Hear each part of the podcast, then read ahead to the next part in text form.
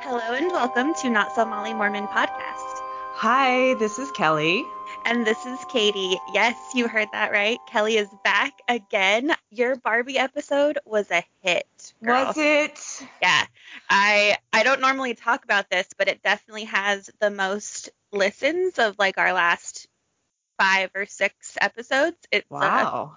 Yeah, it's a it's a popular one. So Yay. Good so job. glad. you know, I just want to give a shout out to um, a couple of the the women who listened to your podcast. Um, said that you know it helped and they felt seen. So oh, I am so glad. And you know what, Katie, I have totally found out the reason why I had to go through this entire faith crisis on my own. Um, you know, without people to talk to, the beginning of it, I I didn't have you guys, and so yeah. um, I I didn't have anyone to talk to. It was horrible the amount of anxiety and stress that that entailed because nobody could relate. Right. Um, and my sister is actually going through her process of deconstructing the way, you know, the brainwashing from the church. And, uh, you know, she called me after the Barbie episode. She's like, I took notes. And I was like, oh, Oh. my God, someone took notes. oh, so cute. I love um, that. I know, but she and I talked for like an hour and a half. And so I know that the reason that I went through this, if it's nothing more than to help my sister get through this process and get through it without having an emotional breakdown, then it's worth it. Absolutely. And I'll tell you right now, you helped far more than just one person. And I can relate to that so much because Sarah and I, our reason for starting this podcast was because I left the church way before her and I Mhm. didn't know have anyone to talk to. There at the time there weren't podcasts that existed that talked about this. Other than And- Mormon Stories podcast, and that's right. like and I didn't know about way it. too right? analytical. yeah, and I didn't know about that. And so I knew what it felt like to go through it alone. And then she went through it alone. And after a little while of deconstructing alone, she reached out to me. And so we were talking to each other and we were like, oh, whoa, it's so nice that someone gets it. And, and we wish that we had this right at the beginning of our faith crisis. And so that's why we started the podcast is to have a community and to ha- let people know that they're not going crazy and they're not alone. And if we, our motto from day one was like, if we can help just one person, Ugh. then it's worth it. So I I, am, I'm so fucking proud of you two. oh, like- I'm proud of you. Oh no, I wouldn't. If it wasn't for you guys, I don't think I would have gotten through this. Like I don't even know how I found you. Um, I honestly, it was just like Instagram. I almost think you guys started following me or something. I don't know. Maybe I Oh. saw that I was following. I don't know. It was weird. Anyway, Yeah, it was meant to be. it was. Um, it, It was, was. destiny. Hashtag destiny. yeah, but Um, like seriously, you guys changed my life. You Oh. literally helped me get through some really deep trauma because you guys you you laughed about it the same way I do. like we, we I wonder if it's just a Mormon thing. Like we've been taught to smile through everything. It just You know what? That's a good insight. It might be that, you know, so now we just have to, of course, we'll have our days when we cry and, and all that, but sometimes you just have to laugh at what a shit show it was. I know. And the, you know, we survived. So we survived. oh And, my God. I have another funny story to tell you. Oh, what Go ahead and finish your thought. Well, I was just going to say uh, that kind of segues into our topic, but I'm going to wait until you. Uh, no, Until let's you just go on into it. Never mind. Okay, you'll tell after, right after we stop recording. Um, yeah, exactly. I, I totally forget that we're recording half the time. Um, which is what makes it so great. Um, yeah. So speaking of that, so uh, yeah, listeners, if you didn't know, Kelly and I, we didn't know each other before the podcast. She she found it somehow, like she said, and started listening, and then she wrote to us. She emailed us, and um, and then she joined on Patreon and everything, and now we we text each other, we send each other memes, we're close friends now, and Yeah. it's pretty amazing how that turned out. That like without the podcast, we never would have met, and never we never would have known each other existed. And um, so it was kind of miraculous, if you pardon the pun, but um, so that we met and we're friends. And and Kelly was was talking to me, and we were saying like, it's so difficult to make friends as an adult alone, let alone an adult ex-Mormon Mhm. when a lot of people you know are still Mormon or they've never been Mormon and you're in this very weird limbo, right? Of like how do I who am I and how do I make friends? Because I was in a cult and I didn't really know how to function and like talk to many people that were different from me before. Yeah, it's it's shocking. And if you're not careful, you fall into that trap of another toxic community like I did. Um, so we'll get we'll get into that. But first, Katie, opening exercises. Oh, yes. okay. This is from opening exercises are me sharing a journal entry because I kept like so many journals and it, is just like the best. I love it. I love was it too. hilarious. okay. September 6th, 1998, 2:30 a.m. I did clarify that, Oh friends. my goodness. Well, I went on my first date. My Y group leader, Clay. Okay, Y group was the upperclassmen who kind of were like the parents for the lower classmen. So, like the freshmen came in, we were given a Y group uh, that was ran by what you would call your Y group mom and dad, which makes it even more disturbing that that Yeah. was my first day, But, you know, moving on. I said, uh, Clay called me up today and asked me out. Of course, I said yes. He's 25, though, and an RM. so obviously, I was already thinking about marriage. You guys, I hadn't turned 18 yet. Oh my God. So Clay is 25 years old Uh-huh. and you're 17. Yeah. Oh dear God. Okay.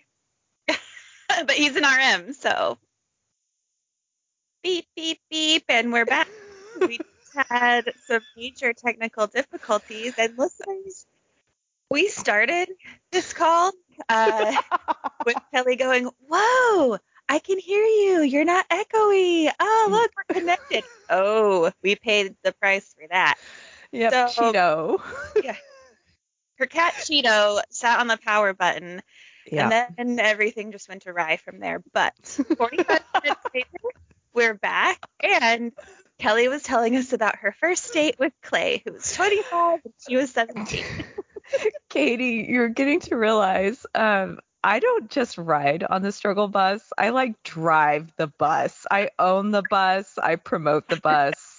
But I mean, you got to the destination eventually. I eventually do. This is literally my life, you guys. Okay, so we we clarified that um, I was 17 and he was 25, right? I don't feel good about that. Yeah, no, no, no. It this, that doesn't bode well. Yeah. Spoiler alert. um, we went with a group of four more couples up Wow. to Squaw Peak. Yes. Oh, Squaw Peak, you guys, that's makeout point in Utah Oh, County. sh- Well, we did not make out, my friends. I mean, I guess if you're not a Mormon, maybe. well, no, I'm sure. I'm sure a lot of people. I couldn't spell squaw, so I put both a W and a U in there. Nice. I know. Okay. Uh, we went to Squaw Peak and had a campfire and dinner. It really was a lot of fun. I was the youngest there, of course, because I was like an infant. Um, Clay didn't even know I was still 17 until I flat out told him. How could he not know? I, you know what? It okay. Apparently that was my fault. Uh, right? Um, uh, oh, God. okay anyway that's literally what i say anyway everything went really well and i had a ton of intelligent conversation which was mega nice that just kind of talks about byu a little bit there clay is so old to me though eight years his birthday that he's eight years older than me you guys he's an entire like baptized child Yeah. older than me Yeah. um, eight years. His birthday is the day before mine. Um, so he was almost 26 and I was almost 18. wow. Um, he took me home and we talked for a while. And this is all caps and underline, believe it or not. But he tried to all caps underline kiss me. I flat out told him no, and he kept trying. Ew, Clay. That Yes. is assault, sir. If I- someone says no, it means Yeah. no. Yeah. And I didn't put this in here. Um, probably because I didn't want to remember it. But okay, I'll just keep going. Talk about putting a damper on a nice evening. He kept getting too close and wanted to lay down and look at the stars. I can't begin to say how many times I had to say no to this guy. Ew. I'm very disappointed. Okay. So he was like, yeah, he was super pushy. And I forgot like how pushy he was because I only remembered one thing about it. He was like, because I wouldn't kiss him, he's like, well, can I at least touch your lips? And he took his finger, I know, he took his finger forward and like tried to touch my lips. I had to like grab him and like look down to the left and get away from him. And now, That's interestingly gross. enough, when I get triggered, that's a movement I make is I look Wow. down and to the left really fast with my head. It's really kind of annoying. Oh, but, um, wow. Yeah, so anyway, that was um my first date at BYU and it Yeah. didn't get much better after that. Yeah, that's So, terrible. And I know. Clay needs to go fuck himself because that's awful and gave you Yeah. lifelong trauma. Great. Mm, It totally did. It totally did. But you know, he was the one who kind of gave me the idea of getting a tattoo that was like church related because then they wouldn't be mad about it. um so that's why my first tattoo was like a scripture written on my wrist. I love that. yeah, so thanks Clay for, you know, that. Uh, yikes. Yeah, and you know, it's really sad that um the amount of women I've heard tell stories like this and something similar to this in many instances actually has also happened to me where Mormon guys are way too pushy and Way. they just they don't take no for an answer and it's unacceptable. Yeah. Absolutely. Like uh, yeah, that fuck you Clay. Yeah. But anyway, on Thank you. better things. Yes. Now we're moving on to the topic which Kelly Kelly picked, which is making friends as the next Mormon, right? Yep. Um, Yep. So, what are your thoughts? Tell me, tell me your thoughts. Um, I have a lot of them, and you know, I'm actually super curious about what it was like growing up in Utah around Mormons and how hard that must have been leaving that community. Um, because you know, like church is so insular. Like Mhm. you're there three hours on Sunday, and the moms typically are only friends with other Mormon moms, right? Mhm, mhm. And so growing up outside of the bubble, like I grew up in Texas and um, also Northern California, there weren't a lot of members when I was growing up. So I did make friendships outside of the church. Shocking. I and you guys, I have friends. I have so many people who love me and care about me and who are there for me when I'm ready to turn to them. That's the thing is being ready to be vulnerable with another person. Like taking off that mask, you know? Mhm. So, um, and because, you know, the reason I feel that way is because of how we were raised in the church. Like Yeah. your friend pool is so limited, right? Mhm. Like I, and also, you know, I, I talked about last time, I can't remember what I talked about it, but I was left behind when my parents moved, right? Oh, right. Yeah. And like that sucks. And, you know, it's not a big deal, but I was literally teased about it for the rest of my life until like recently about how they, uh, you know, just went back to get the cat or, you know, because I wasn't, I was born in, in Oregon um, and I was a C section baby. They're like, oh, you know, mom and dad just picked you off the side of the road. You were in a box, you know, stuff like that. Like Ugh. stuff siblings say Yeah. but was like next level bad. And you know, like the other day, this is how fucked up my family is. The other day, my brother was like, "Oh, you were the failed abortion," and I was like, "What the fuck?" oh my god. That's So not cool. I know, but then you hear me laughing about it because I'm just like, that's so. I know he didn't mean to say that. I know he felt terrible about it, but I was just like, that's just how the the kind of environment like that I was raised up in. So, you know, you, you your friendship pool is super limited when you're in a smaller community. Um, so I I ended up developing friendships with people who were not so great, and Mm. It was encouraged because they were members. Oh yeah.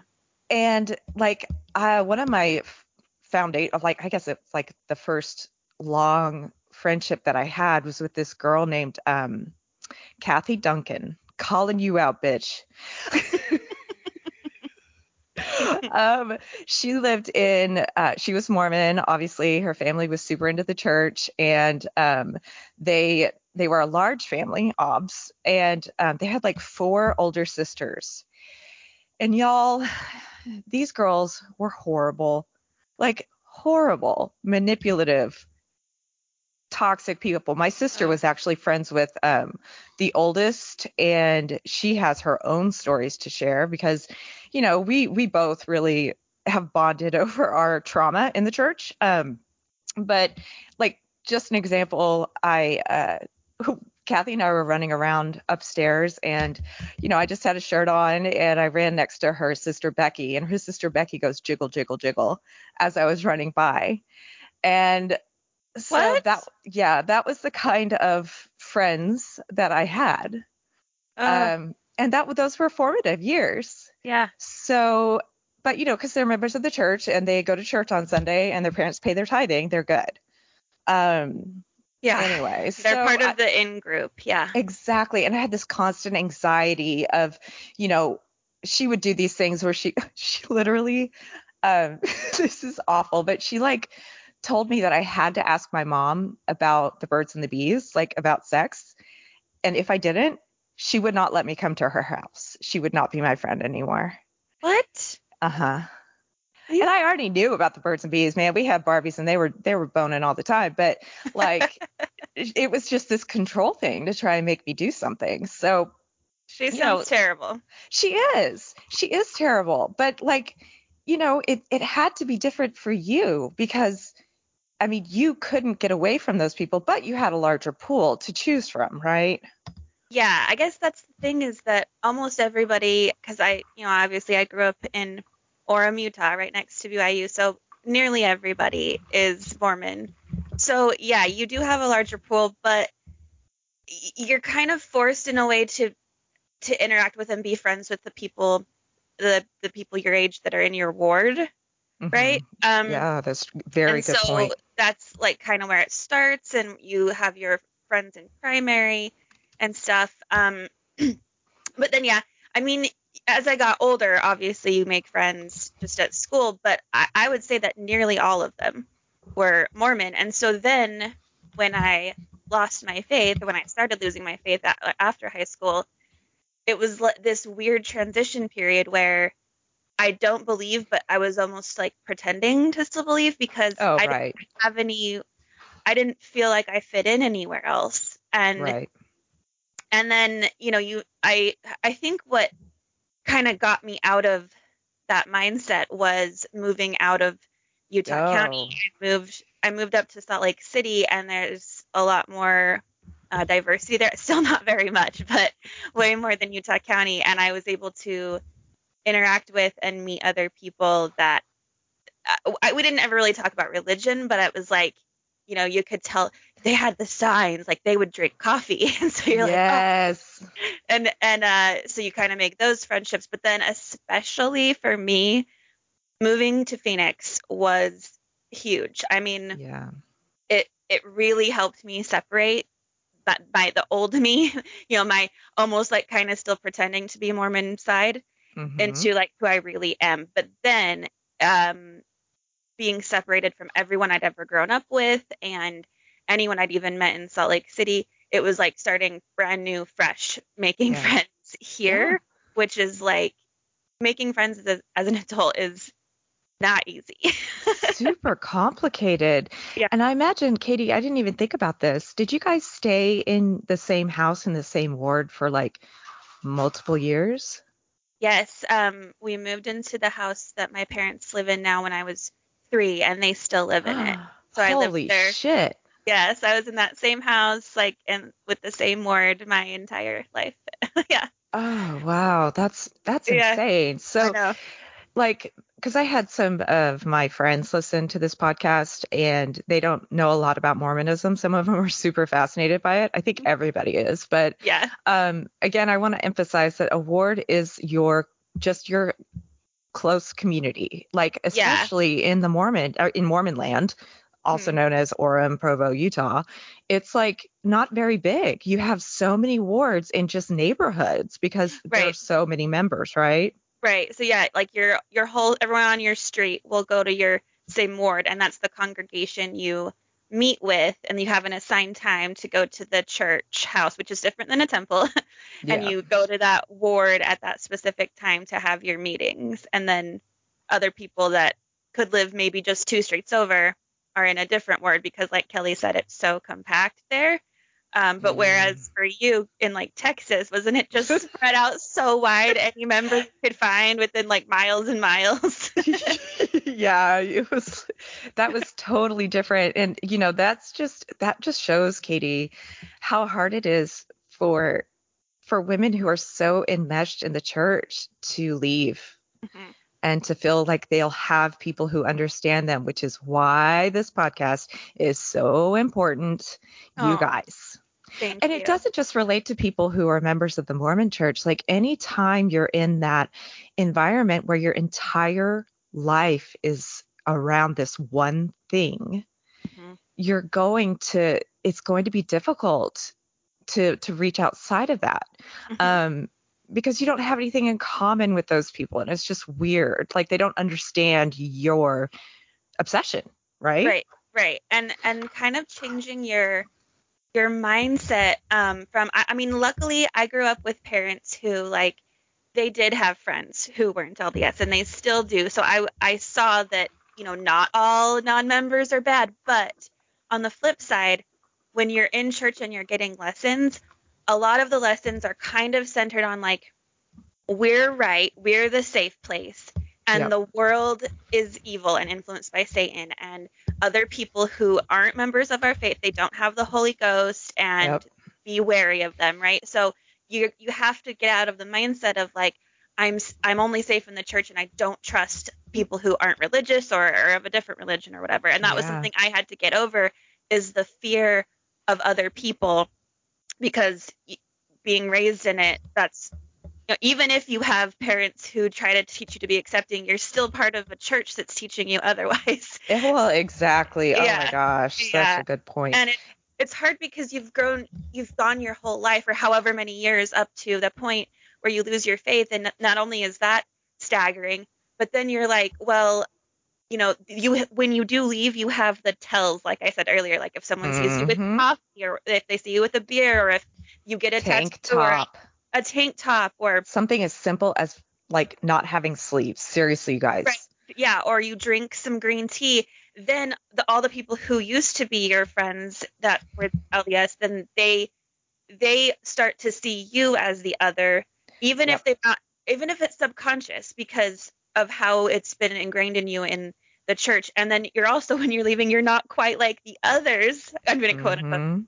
yet because you haven't had sex, you haven't had alcohol, you haven't done any of these, you haven't even rated watched a, watched a rated R movie, maybe, you know. So you're like yeah. very weird space, especially when you first leave of like, I don't know where I fit and I know these people probably still care about me, but I don't feel like I'm me in either spot. Right. Right. Yeah. And God, yeah, it's fascinating to to hear your side of it because it's so completely different from what I experienced growing up in rural Texas, right? Yeah. Like I, I'm so lucky that, you know, I was able to live in rural Texas and go to school at Honey Grove High School. Um, because I created some really awesome friendships there. I was able to have friends and make friends. And that didn't change, you know, until I, you know, I went to BYU Mhm. and um you know uh, also like before i moved a lot i moved a lot and so whenever you would go into new communities that's where you would go for your friends initially is the church right. The right? church, because they're kind of like your built-in friends, or they're supposed to be. right they're your built-in community and so eh, you know not having that in you know not having any really good friends in the mormon church and literally nobody i would hang out with. Um and go drag the strip in lamar. Oh god. Those were the days. Um but you know i i found my place at, or I tried to find my place at Honey Grove. And um, so when I moved, because, you know, Kathy Duncan, when they moved away and then, you know, we, we completely disconnected. We had been like, quote, best friends for about maybe five years, four or five years. And then she moved and then that was it. And so I, whenever I would move, I, I wouldn't even try to keep friendships because I was like, eh, out of sight, out of mind. Because again, remember, you guys, I was left behind at three. so, um, you know, that that made it difficult. And then when you're so you never really feel like you fit in, or at least I didn't. Yeah. And um, because I don't really fit in with the the kids at at school because they're all Baptist or Church of Christ or whatever, and or shaking holy rollers, I don't know. But um, that when I moved to BYU and I, you know, left those friends behind and stopped communicating with them because they were not members and you know I was I was also out of sight out of mind they they obviously didn't want to communicate with me which wasn't true um, you know I'm finding as I go through my stuff in um, all the souvenirs and all the things that I've saved my entire freaking life. I got letters from these people. I got phone calls from these people. And I didn't feel like I was worth them continuing to to pour themselves into this friendship, right? And that you know reminds me of how we started this this how we came up with this whole idea is because in the Barbie episode I said I imagine that's what friendship would be like. And that's really sad.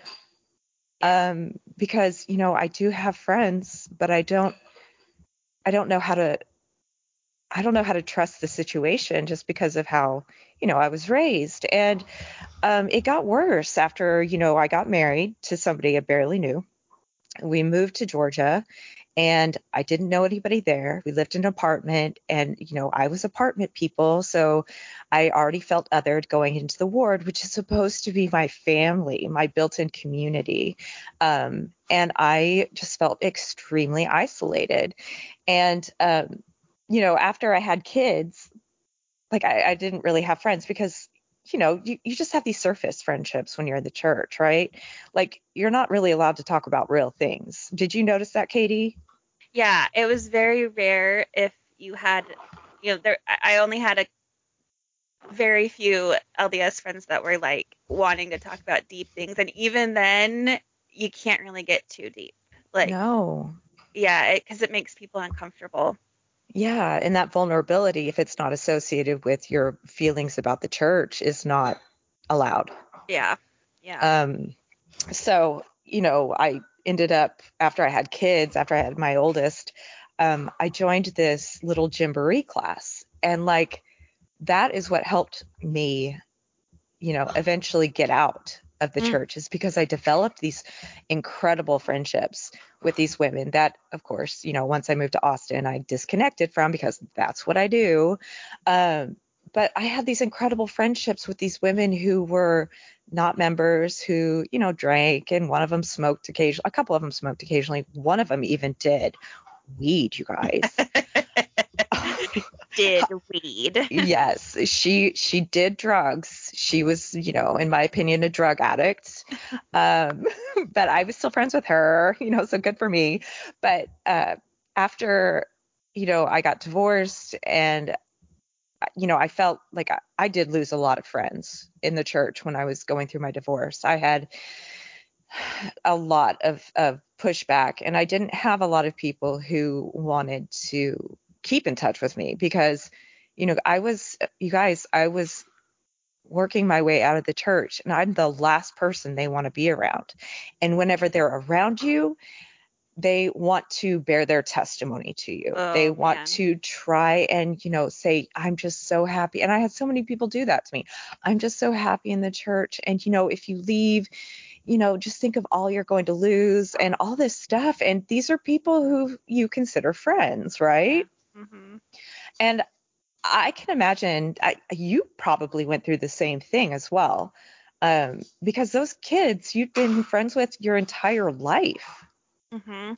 Yeah, and I think it just makes them sometimes it's even with the best of intentions too like Yes. because they want to save your soul. They don't they want you to get to heaven and also yeah, they it's, Oh yeah. the whole thing like they think that they're doing it for the right reasons, but it's actually not helpful because you're you can't force yourself to believe something that you don't believe after you've found out that it's not true, you know? Right. Yeah. So that would be being disingenuous on my part to be like, okay, yeah, I believe because like I I don't and I can't force myself to. Right, exactly. Mhm. And so I, you know, also had uh, had the opposite side where I had somebody that I cared very deeply about, um, who wasn't active in the church, and uh, you know, it was somebody I was very close to, and it devastated me. Like I was devastated when they told me that they weren't really believing in the church anymore because Mhm. I was so concerned for them. Yeah, and honestly, that's why I don't I don't bring it up with my I I still have you know a handful of Mormon friends and my whole family is LDS and it's why I don't bring it up to them with them because I don't want to break their heart. You know, I I know I've been on the flip side when I knew someone who left the church and I know that feeling of where you get so fearful for them and you just want to like mm-hmm. save them. So I don't want to put them through that, you know? Right. and but then it's it's it's like slightly awkward because they know that I'm out, but it's like not something we talk about, so I can't expose that side of me to them fully, and it kind of stops uh, that connection a little bit. Exactly. Yeah. Exactly. Um, so you, you know, I left this community basically for another one because at the end of my, uh, at the end of my marriage and when I was really kind of falling away from the church, I got into cycling.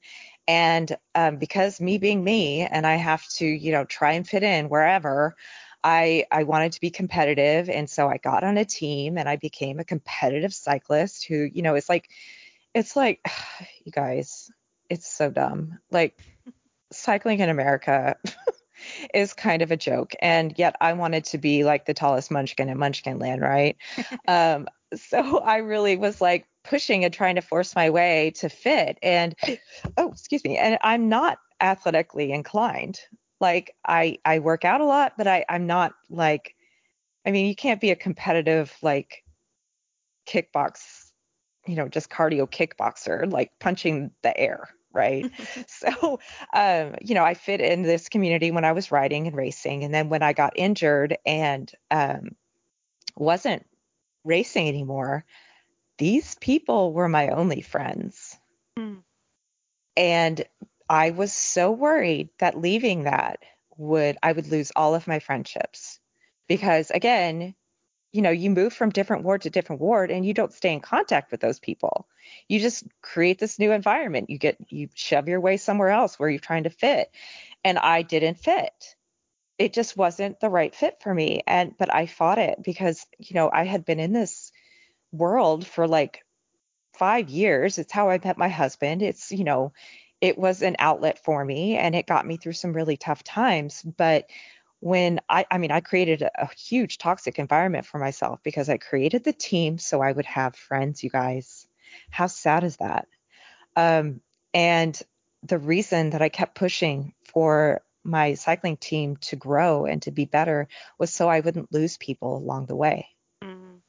um, because I, you know, for several years I had the same women on my team, and it was a really tight, tight little environment. And, um, you know, I had these friendships, and then one of them left the team for something better, and I was just like, I need to be better. I need to be good enough. I'm not good enough because they left me. Hmm. Um, because again, you guys, I, I was, you know, I permanence. Like if somebody leaves, they're gone forever, right? And uh, so I I started giving them things. Like I mean, from the very beginning, I made sure to give them things um, because I never felt like I was worth some, you know, because I hadn't gained any long time friendships. Really, I never felt like I could just bring anything. Like I obviously I wasn't good enough, so I had to give something in order for people to like me Oh, because I mean, Katie, it's like such a natural transition if if you think about it because you know, we're taught to serve others. And to give and to, you know, always put others' needs first.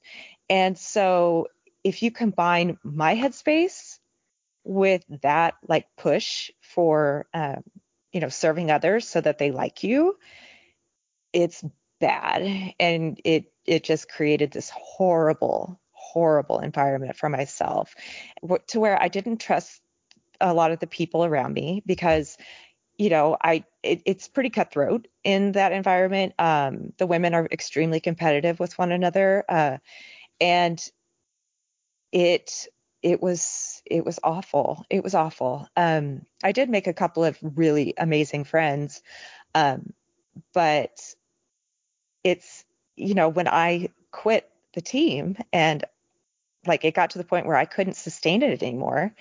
Again, I felt like I'd lost everybody because I had created my own cult. Yeah. So, you know, it sounds like and it could be a mixture of things and obviously I'm not like a therapist or whatever, but it yes, sounds we are not like... therapists, but we've been through a lot of therapy. yeah. We just we just chatted out. Um it sounds like from maybe multiple factors, but also the the church and the church's teachings that you might have like some a fear of abandonment issues and mm-hmm. when if something changes you're so fearful that you kind of do things in excess to yes. make people like you instead of just believing that they like you for you which is heartbreaking yes it's so sad it really is because you guys when you leave the mormon church and you start sinning they are not your friends anymore because they have to disassociate from you mm-hmm. it's very rare to have a Mormon friend that will, you know, I don't know. It's it's it's the rare friend if that you have a glass of wine around them and they're Mormon that they'll they'll not be uncomfortable. Yeah, and you can't really be vulnerable with them because they don't want to hear what you're going through because it terrifies them. Right. Because in their head they're like, well, that wouldn't have happened if you hadn't left the church, you know. Exactly. Exactly. Yeah. So. Oof. Yeah. So we were talking about this and about yeah, how it's hard to make friends. I mean, it, it, it's it's hard enough just to make friends at all. But then Kelly was saying like this is just how do how do you make friends as an adult and especially as an adult ex-Mormon? And um I was thinking about it and in in my personal experience, I I realized that first of all, a lot of my friends come to me through my partner, my fiance, because mm-hmm. he he is was never baptized um, and was never wasn't religious, and he ha- so he has a lot of friends who aren't religious, and I've become friends with them, and that's been awesome. And I also made friends through places that I worked, which is mm-hmm. also a, a great way to do it. But I also the the coolest thing is that I live in my neighborhood. I, I live in this little community, and there's a bunch of women that live in here. And one of them, I want to give her a little shout out, Donette. Hi, Donette. She listens. Hi, she, Donette. She flagged me down one day when I was on a walk, and she's so social and fun and bubbly. And she invited me to go to this uh, activity with these women where they do water like aerobics. Oh, and how fun. I went and I met these women, and uh, of course, none of them are Mormon, but they all were, have been so welcoming to me. And ever since, we get together every now and then and just do things. And it's like, it's so refreshing because I, I always had this, this like thought in my head growing up of like, are they safe if they're Mormon? And it's like they, there's communities all around. Yeah. Fun, beautiful, joyful people that are doing all these cool things, and it's been really fun lately, like learning about all these other people and kind of putting myself a little bit more out there, and also keeping in touch with like friends that I have from Utah and stuff. But it's it is difficult, you know. It's mm-hmm. like so. Um, I asked our listeners on Instagram what they do to make friends as an ex-Mormon. And do you want to hear some of? Their- I would love to hear this. Okay. Um, this person said they have book clubs and library events. That's fun. Oh, I love that. Oh, and Dusty from Not So Peter Priesthood said she takes library classes that are called sit and knit. And she said, I'm an old woman actually, but that sounds fun. I love that. Oh my gosh. Someone Yeah. said they go, they go to bars because there's no Mormons there. oh, exactly. That's safe space. right. And uh, someone said, move out of Utah if you can. I mean, yeah. um, let's see. I, I met most of my current friends at queer events and spaces. That's cool. Oh, that's awesome. um, happy hours, and some people have said that they've made made friends through like our content and through the podcast, and that made my heart so happy. oh my gosh, I love that so much. That's so cute. Yeah. Um, there's exercise classes. Yeah, that's a good one. Yeah. Good one. Um, and uh, let's see, what does this one say? Yeah, for me it was leaving Utah or going to mommy classes, like mommy and me classes. Um, reached out to friends that you knew left the church and Mm-hmm. being, trying to make friends at your job if you can. I mean, That's there's all hard. kinds of ways to do it, but um, those were just some of the suggestions, and I was like, yeah, it's hard too when you have like social anxiety. Like, Oh yeah. Oh my gosh, you guys. and like go, to a, go to a workout class or like go to a meetup and it's like oh god like what do i say i'm so nervous i'm so sweaty even though Yeah. they're probably going to be really nice to you but it's just like growing up having that built-in ward friendship you didn't Yes. really have to like put yourself out there that much you know what's funny? I just thought about with uh, ward friendships. It's like you get judged as soon as you walk in the door, like what you're wearing, how Yeah. you look, and those girls, the women, depending on where they fall in their little cliques, they will try and get you, like basically welcome you into their little group. and the groups don't necessarily intermix. you know what i i had that that is a long locked away memory but it there is 100% cliques at church which is so silly yeah, I mean, it's going to happen anywhere because yeah like the yeah. women are the women especially in the church they're competing with one another for perfection so Yeah. it's you know absolutely mhm. absolutely there's definitely a lot of cattiness going on. Yeah. Yep. Which is ironic because it's at church where you're supposed to be being christ-like.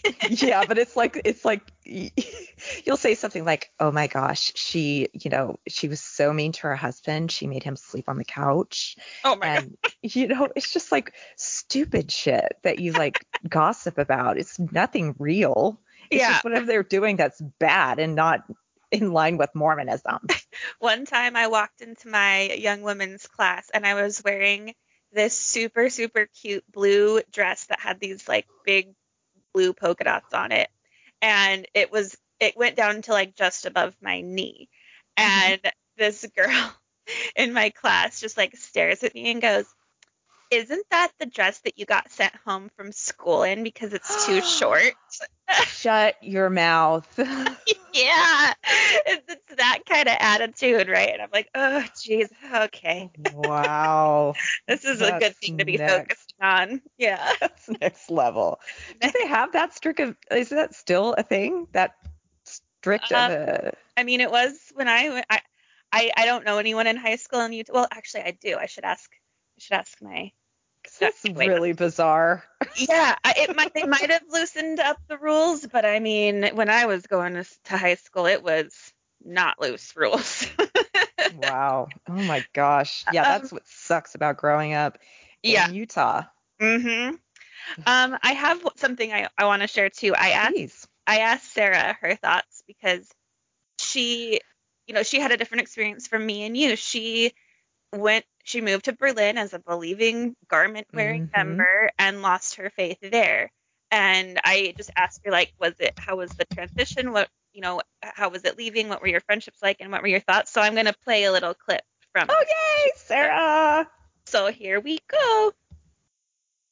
So, making friends after leaving the church as an ex Mormon, I found it, it was a bit of both for me, in that I found it easy because I had, I already had friends who were outside of the Mormon church in Berlin, especially. Um, so most of my colleagues and um, people I saw on a day-to-day basis and hung out with were ex-Mormon.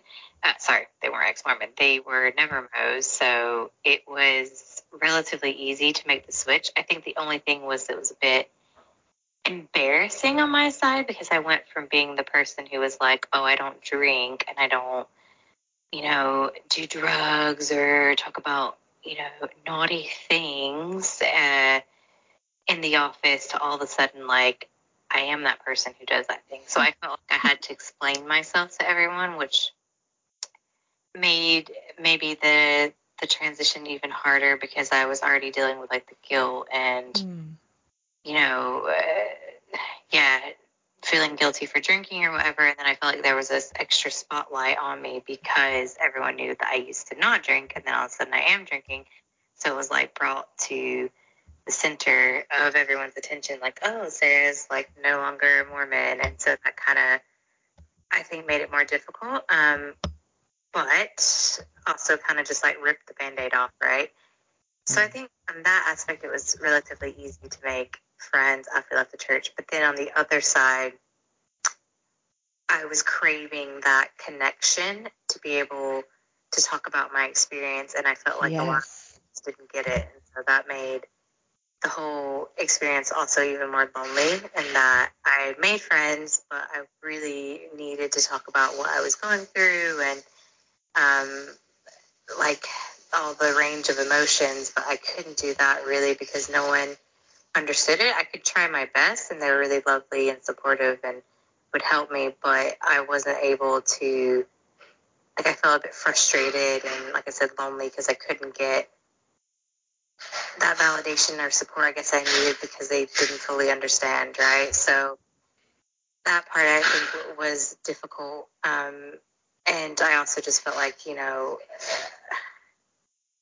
I don't know, embarrassed. Like I said, I think it was is the right word, and a bit, especially when it came to dating and stuff. Like I felt really naive and embarrassed, um, and like you know, talking to like becoming friends with people, and then having to explain like, oh, I was a part of a cult where there was no drinking, there was no coffee, no tea, and sex, and they'd be like, wait, how old are you again? You know, so that part was really cringy and embarrassing as well, and a whole other level of like, I, I guess, yeah, it was just this constant. Like sometimes it was nice to share your story and then other times it was like i just wish i didn't have to share it. It could just be me and not have to talk about that experience you know? Yeah isn't that great? Oh my gosh yes. Oh I, I love sarah. I love her so much. And i thought what she said was so brilliant in like you you feel lonely and you want to talk to someone about it but you don't know who a lot of times and also oh, yeah. how you're so vulnerable because you're on display like because the church has controls you even down to like what you wear what you watch what you read what you what you consume. And so when you start doing the things that are outside of their rules then it, it's like oh everybody's watching you. Right. Yeah. Yeah. Wow. That shit that was that was powerful. Um mm-hmm. and also that's what makes i i swear y'all they don't pay me to do this but that's what makes this community so special is mm-hmm. um, you saw a need and you filled a need, and um, you gave people that opportunity to hear stories that validated them. And um, you know, it's it's it's not just that. It's um, it's that you you know you're so welcoming and so warm, and it doesn't just apply to Mormons.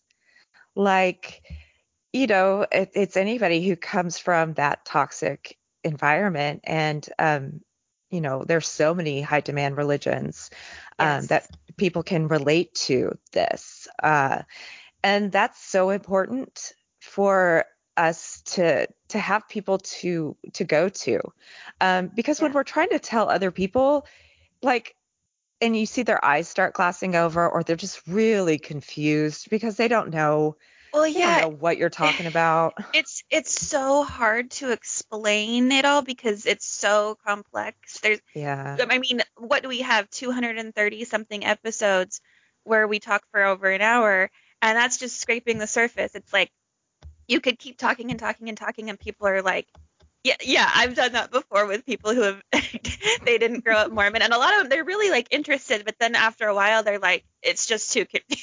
It, They're it's, it's a lot. They're like, a lot, yeah. holy shit! How on earth did she believe the Earth was only six thousand years old? Like, Yeah, the Garden of Eden was in Jackson County, Missouri, and oh yeah, you guys. just it so many weird, weird things. Even just attempting to explain Mormon heaven Oh is yeah. so complex that people are, are they can't. It's just too weird, honestly. It absolutely is. So yeah, to have people when you discover that someone else was an ex-Mormon or ex of a whatever crazy religion, or they're just genuinely interested, it- it's really nice to talk It's about it so and to refreshing. Yeah, yeah. I uh, I went to lunch with a friend the other day, and she brought another friend that I hadn't met before, and she was telling me that um, because they asked, she asked me where I grew up, and I was like, oh, Orem, it's like by Provo, do you know BYU? And she was like, yes, my boyfriend went there. And I was like, oh, he did? Is he still active? And she was like, no, no, no, no, no, no, no. He's very much like anti Mormon now. And I was like, oh, Yay. well, I would like to chat with him sometime Hell yeah. because it's just really, it's really fun. And that's a really good way to bond and make friends too, which is really kind of ironic, you know? It's I like know. bonded being Mormon and then you bond being ex Mormon. oh, you always we're gonna find our people. oh, but I'm so glad that you found the, the podcast Yeah. that reached so many people. I mean, yeah, and and you guys, you feel free to. I in every single um episode, I link our email, so you can always email us. Um, disclaimer: it might take us a long time to reply, but the email is always open, and you can count. You can consider me and Sarah and Kelly your yes. friend. Your friend. Absolutely. For Absolutely. Yeah. Um, did you want to say anything else? Did you have any other thoughts about? Um, you know, I just actually do want to give a little shout out to my friends um, because if you're listening to this, I know you're my friend, and um, thank you for listening, and also thank you for offering to listen. Um, you know, it is it is very hard for me to take off the mask because I struggle with believing that people are going to stay um, when they see the real me. So it is hard for me to fully open up to people and um, just continue being patient with me and loving me. And that's it. Mm. Thanks for being my Thank- friends. And thank you for being vulnerable and putting it all out there. I know it's I know it's hard. So, Oh God, yes. And it's Yeah. so good that it's with you because like seriously, I forget all the time that we are recording because it's so it just literally this is just what I need. It's like Oh. just getting it out. But um yeah. I always have a little bit of like um regret after cuz I'm like, "Oh god." Um but nobody sees my face and I don't see yours, so it's safe. yes, yes. It's safe and it's good to get it out, like you said. Yep. All right, everyone. Thank you so much for listening. We'll be back next week and we'll see you later. Bye. Bye.